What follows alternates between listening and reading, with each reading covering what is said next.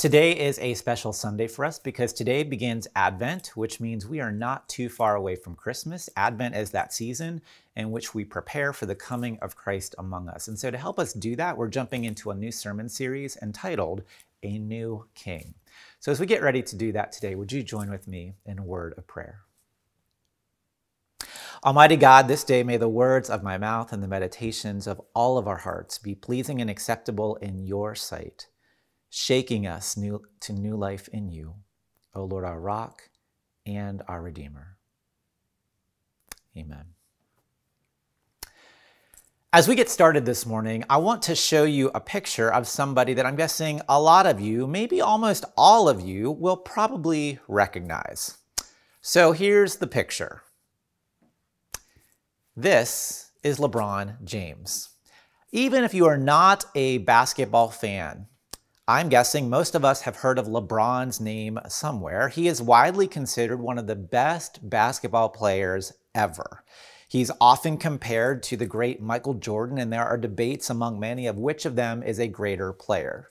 Now, whether you think that LeBron is the best of all time or not, it's hard to doubt that he's one of the greatest. Just to give you a sense of his greatness, he's the only player in National Basketball Association League history to have won NBA championships with three different franchises.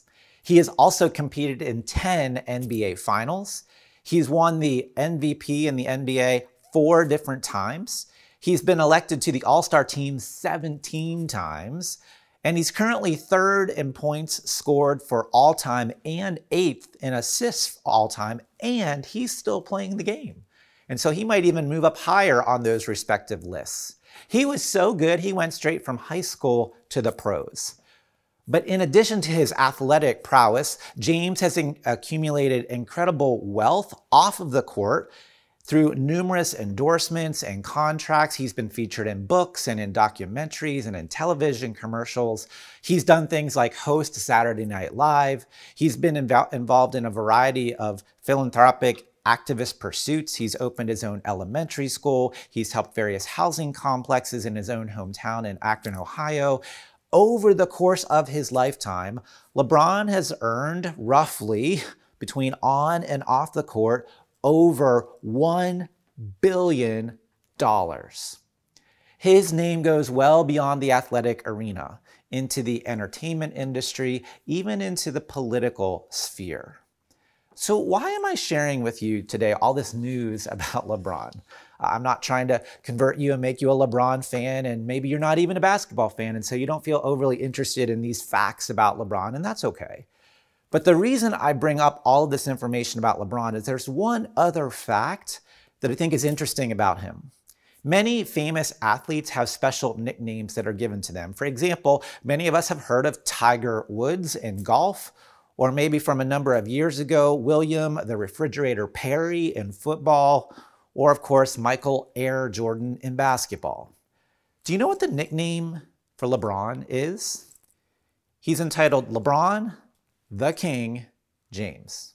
And his Twitter name and handle is LeBron at King James. It's an interesting title, isn't it? The King. LeBron embodies much of what we think of when it comes to kings. He has tremendous wealth. He has tons of followers and fans. He has great power and influence. He has fame and riches. He's considered great in so many ways. And so, in lots of ways, it makes sense to give him the nickname the King. I raise all of this today because today is the first Sunday in Advent.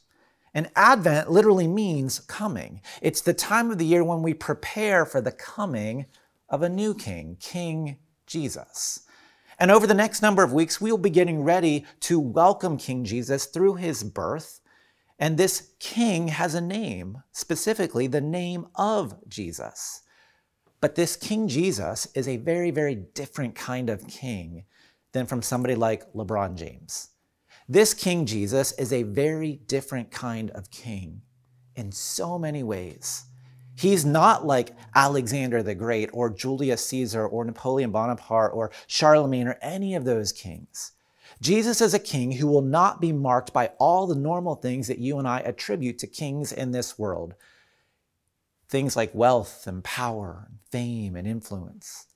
I cannot say this strongly enough. Jesus is an entirely different kind of king. He's so different, we almost can't get our minds around it because we're so used to what earthly kings with their wealth and their power and their influence look like.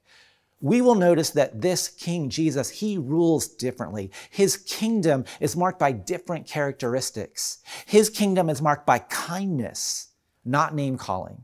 It's marked by service, not demand. It's marked by humility, not ego. It's marked by peace, not violence. And so we need some time, some extra time to prepare ourselves for the arrival of this different kind of king, because his kingdom does not come naturally to you and I as human beings. And so we have to be super intentional to encounter this king and to prepare for this king who will be born in a manger among peasants out of wedlock in a nowhere kind of place. And the time that we take to get ready, the time we take to prepare that we're now entering into, is called Advent. And we're going to take the next number of weeks to do our best to prepare for this different kind of king. When it comes to preparing, we human beings usually prepare by doing things. We do this all the time. How is it that we prepare for a wedding? We order things like bridesmaids' dresses and the dress that the bride herself will wear, and we order the venue and the flowers, and, and we get the date set, and we get a guest list pulled together. We do all these things to prepare. When our kids go off to college, how do we help prepare them? We make sure they have everything they need. We make sure they have new bed sheets or necessary clothes. We might grab them a microwave or a TV or a computer. We want to make sure they have bath mats for their apartment and enough cleaning supplies. When you've got company coming, what do you do to prepare? You clean the house, you scrub the bathrooms, you clean the sheets, you put out some extra food to make sure there's going to be enough for everyone. I still remember many years ago when I was living in one of my first apartments by myself, my parents were coming to visit. I spent hours before they got there. Picking up clothes off the floor, scrubbing the bathroom, throwing away garbage, grabbing extra food. Why? Well, one, I didn't want them to twist an ankle when they walked into my apartment with all the stuff on the floor, but I also wanted to honor them by making the place presentable. And so now here we are coming up soon to Christmas. How do we prepare? All too often, we continue to prepare like we do with other things. We do things. We get trees. We put up decorations. We get our gift list ready. We go get things. Those are the kinds of things we often do to prepare. And usually, the more important or the more prestigious the person is, the more things we do to prepare for the arrival. But the Bible has a different way of helping us prepare. It's not so much focused on doing those kinds of things that I just went through. It's not a preparation based on those kinds of elements. It's a preparation that feels very, very different. And honestly, it doesn't feel very Christmassy. The preparing for King Jesus actually begins in the Old Testament, and it's incredibly emotional. Normally, for Christians, at Christmas, we think of things like joy and peace and love and hope, and all of those items are abundantly present. But before we get to the joy and the peace and the love and the hope, we hear these words, words like what we find in Isaiah chapter 40, verses 3 through 5. Just listen to what these, voice, these words say a voice of one calling. And notice it says calling, not saying. In the wilderness, prepare the way of the Lord. Make straight in the desert a highway for our God. Every valley shall be raised up, every mountain and hill made low. The rough ground will become level, the rugged places a plain and the glory of the Lord will be revealed, and all people will see it together, for the mouth of the Lord has spoken. Or consider what we hear in Malachi chapter 2, verses 2 through 5a, that say this I will send my messenger who will prepare the way before me. But who can endure the coming, the day of his coming? Who can stand when he appears? For he will be like a refiner's fire or a launderer's soap. He will sit as a refiner and a purifier of silver. He will purify the Levites and refine them like gold and silver. Then the Lord will have men who will bring offerings in righteousness, and the offerings of Judah and Jerusalem will be acceptable to the Lord, as in days gone by, as in former years. So I will come to put you on trial. Not exactly rainbows and butterflies kind of stuff to help us feel in the Christmas spirit. Not exactly the kind of things we associate with preparation for Christmas. But these prophets in the Old Testament, as a way of helping us prepare for the coming of Christ eventually, they were a different breed, let me just tell you. There are 17 prophetic books in the Old Testament from Isaiah to Malachi. We oftentimes don't read them in their entirety because they're just hard to read and understand. I will confess to you, the prophetic books are the hardest ones for me every time I go through them to really comprehend and understand what's happening. Contrary to popular belief, prophets were actually more interested in speaking to the present than they were about predicting the future. They prophesied mainly, these prophets in the Old Testament, mainly between 740 BC and 430 BC, related to what was happening in the lives of the people of Israel, the people of God. And usually their messages were inspired from God because the Israelite people, at one point or another, had forsaken their first love in God and decided to pursue idols and turn towards injustice. And so the prophets come inspired by God, giving warnings. They are pleading with God's people please turn back to God. Please bring your focus back to God. Please do justice in the name of God. And so to be a prophet, especially in the Old Testament, it really was not a very fun gig. Essentially, their message was to comfort the afflicted and afflict the comfortable. Now, who wants to be the person delivering that message? But this is how the preparation begins for this different kind of king with the message of the prophets. And notice that both Isaiah and Malachi, they reference somebody who will come before the king. Isaiah defines the person as a voice of one calling. Malachi defines the person as my messenger who will prepare the way before me. And who is that messenger? Well, look with me in the Gospel of Luke, chapter 1, verses 13 and 16 and 17 that says that say this. But the angel said to them, Do not be afraid, Zechariah, your prayer has been heard. Your wife Elizabeth will bear you a son, and you are to call him John. He will bring back many of the people of Israel to the Lord their God, and he will go on before the Lord in the spirit and power of Elijah to turn the hearts of the parents to their children and the disobedient to the wisdom of the righteous, to make ready a people prepared for the Lord. Listen to what John is going to do. He will go on in the spiritual power of Elijah, the greatest of Old Testament prophets, to make ready the people and help them prepare for the coming of the Lord.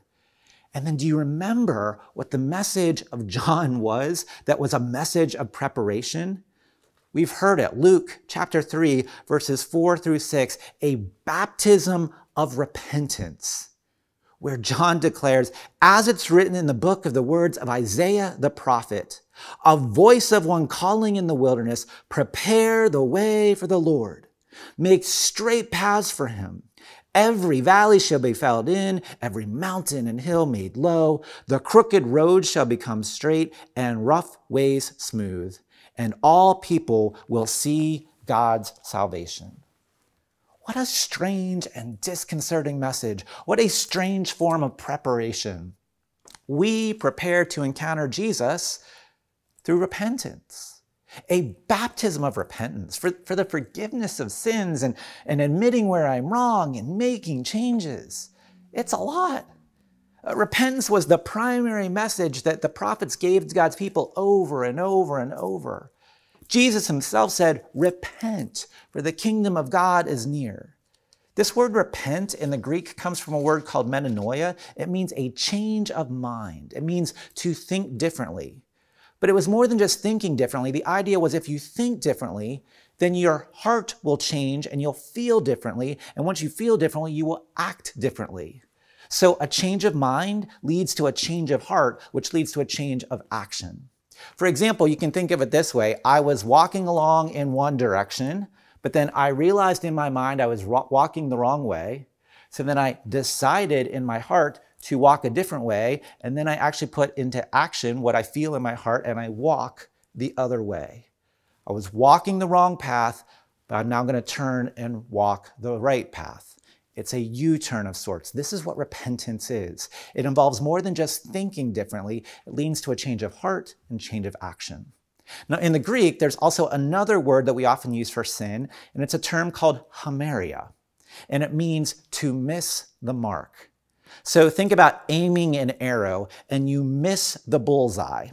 When you do that, you experience hamartia. You miss the mark. You stray from the path. You sin. In God's kingdom, our marks, our bullseyes are things like love and justice and beauty. But when we miss those marks, we experience hamartia. We're off the mark. We experience sin. And so the goal of the prophets was to come along and encourage the people to repent in order to help them to get back on the mark, to get back on the path. So, repenting metanoia is what helped God's people to get back on the path and avoid missing the mark, the hamartia. Many years ago, there was a famous songwriter, maybe some of you have heard of him. His name is Rich Mullins. Some of his songs continue even today. He passed away in 1997. I still remember listening to him some when I was in college. A story is told of Rich where he had lost his temper with someone. He used pretty harsh language and really tore them down. He hurt them, and he knew that he had missed the mark. Later, Rich apologized for his language to that person and for missing the mark. And then the next day after his apology, that person happened to look out their window and they saw that their lawn was being mowed by Rich. He was out there mowing the lawn of the person he had hurt. Why? Because he was offering fruits and actions in a spirit of repentance in keeping with his repentance. His actions matched his words as a reflection of his heart and his change of thinking. I wonder where in our life we have strayed from the path. I wonder right now where we are straying from the path and missing the mark in thought or word or deed or action? Where do we need to repent? Is it around pride? Who am I putting down because I'm convinced I'm right and they're wrong? Is it around envy? Whose successes or possessions or reputation am I jealous of right now? Is it around gluttony? Where do I try to drown out my sorrow or despair by consuming more and more and more? Is it around lust? Where am I secretly treating people like objects rather than people? Is it in an affair? In pornography? In my own thoughts? Is it around greed? Where do I choose to take more than what I need, thus depriving others because of my lack of generosity? Is it around anger? Have I said hurtful things to others, either personally or publicly, with those with whom I disagree, by labeling them as them and other and treating them as less than human? Where have I grown callous to the suffering of others? Where am I not contributing to God's flourishing? When we start to meditate on these types of questions, we will realize where we fall short, where we're missing the mark. Now, I realize this is kind of heavy stuff, right? I mean, you might be thinking this, that this is the Christmas message, just this is how we get ready for Christmas? I mean, suddenly going into debt a little bit to get Christmas gifts or fighting the crowds at Christmas for a few minutes to get some Christmas gift cards or exchange something for a loved one, that doesn't seem like such a bad way to prepare for Christmas compared to this. But hear this, church. There was one other part of the message of the prophets that we need to hear today. Yes, they invited God's people to repent. Yes, their message is often uncomfortable. Yes, they did share things that people did not want to hear, but they also shared this message. At the end of it, always, they would always, always, always remind the people of God remember, the worst thing is never the last thing because this king will come. A king will come, a different kind of king who will bring about a different kind of kingdom. We serve a passionate God. And this God gets riled up when injustice occurs. This God gets emotional when the vulnerable are abused or are forgotten. This God is not okay with beauty being replaced by ugliness or goodness being replaced by evil or holiness being replaced by sin. This God loves us too much to leave us to our own devices. And so this passionate God God says, I am going to send you my son, and he will be your king. And he's going to be a king unlike any king you've ever had before. And he's not going to be welcomed with heads of state and television crews. He'll not be an internet sensation. He'll not come in great wealth or power or fame. He will come in a trough to a virgin in a little out of the way place, corner of the world. And here's how I want you to get ready for him by preparing your heart through repentance, by rewiring your thinking, which will rewire your heart which will rewire how you act. And God says this because God says, I have your best in mind. I will sanctify you. Evil will have no place here. And I will not leave you to your own devices. And so prepare for me in a different way than you would prepare for anyone else because this is a different kind of king. A king who loves us more than we could possibly ever imagine a king who comes because this God said, My heart is breaking and I've got to be with my people. And so I will send my son to live among them and to know them and eventually to live and die for them because I love them so much.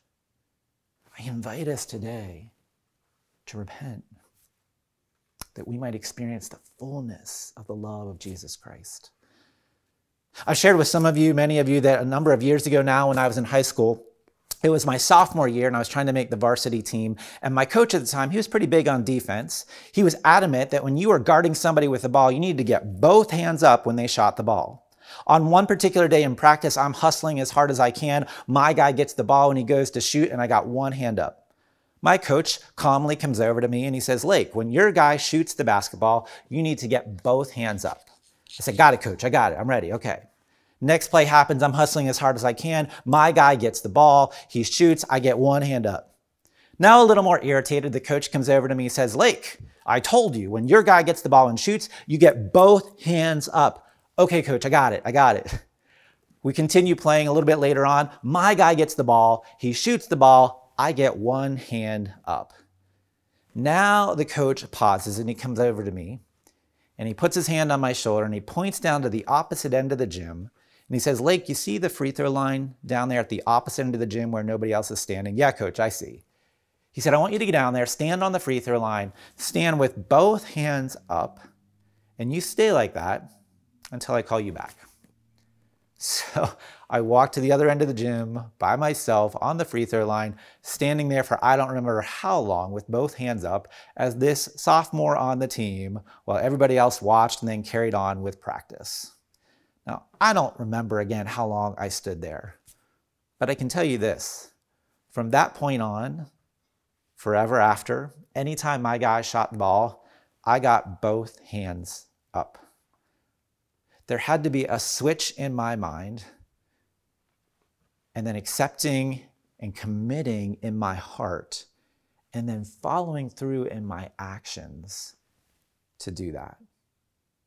Repentance involves a change in thinking, in our hearts, and in our actions. My coach was not a mean person. He saw that I was straying off the path of basketball greatness, as it were, and he cared enough about me to help me become the best player I could be. He demanded that my actions match my words and my thinking and my heart so that I could be the best basketball player I could be. He was forcing me to rethink and then accept so I would act differently. And he cared enough about me to not let me off the hook. Today we hear the prophets and John coming to us, and they're saying, The King, the Messiah is coming, and he's not okay with how we are right now. So get ready. There's going to be some changes needed. Repent, turn away from evil, turn towards God, do what you need to do. And I will admit, this is a rather strange way for us to get ready for Christmas, but this king is unlike any other you will ever find and He loves us more than we could possibly love ourselves. And He loves us enough to hold us accountable to help us live into all we're intended to live into as we are made in the image of God. So today, church, get ready. Get ready for Him in ways that are different. Prepare for Him in ways that are different than the entire rest of the world. For the King is about to come. It's time to get ready prepare the way of the Lord. Prepare the way of this new king.